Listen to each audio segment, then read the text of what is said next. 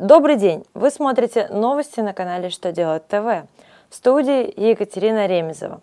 В этом выпуске вы узнаете, что делать бухгалтеру, если работнику вернули излишне удержанный налог, какие ограничения наложены на закупки импортной продукции, как хотят ужесточить ответственность для пьяных водителей. Далее подробнее. Если с доходов работника был излишне удержан НДФЛ, ошибку можно исправить. Для этого бухгалтеру следует пересчитать налог, а работнику написать заявление работодателя о возврате части налога. Главное налоговое ведомство разъяснило, что если возврат налога на доходы физических лиц – осуществляется по доходам прошлого года, то налоговому агенту, то есть работодателю, нужно сдать в налоговую инспекцию уточненные справки о доходах физлица по форме 2 НДФЛ за уточняемый период. В этих справках требуют указать новые суммы исчисленного, удержанного и перечисленного бюджет налога. При этом в уточненной справке не нужно заполнять графу с данными о размере излишне удержанного НДФЛ.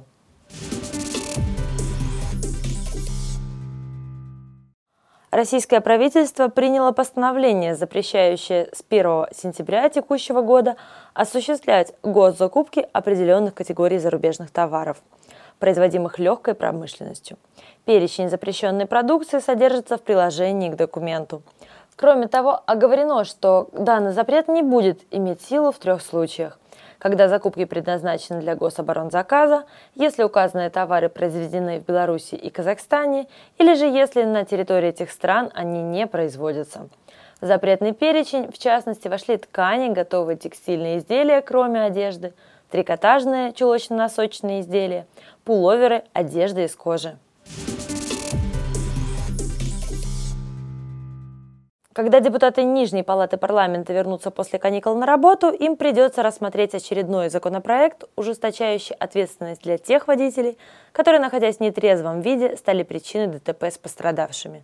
Основная идея данной инициативы заключается в том, чтобы в дополнение к основному наказанию отбирать у нарушителей права на длительные сроки, в зависимости от тяжести последствий аварии – к примеру, если в результате ДТП с участием пьяного водителя наступила гибель человека, то в дополнение к существующей уголовной ответственности виновника предлагают лишать прав на срок от 5 до 10 лет. В случае гибели нескольких лиц продолжительность срока возрастет в два раза. В пояснительной записке к проекту говорится, что в настоящее время возможностей для того, чтобы смягчить наказание любителям выпить за рулем, немало. В сочетании с традиционной коррупционной составляющей это позволяет чувствовать себя безответственно на дороге. На этом у меня вся информация в сегодняшнем выпуске. Благодарю вас за внимание и до новых встреч!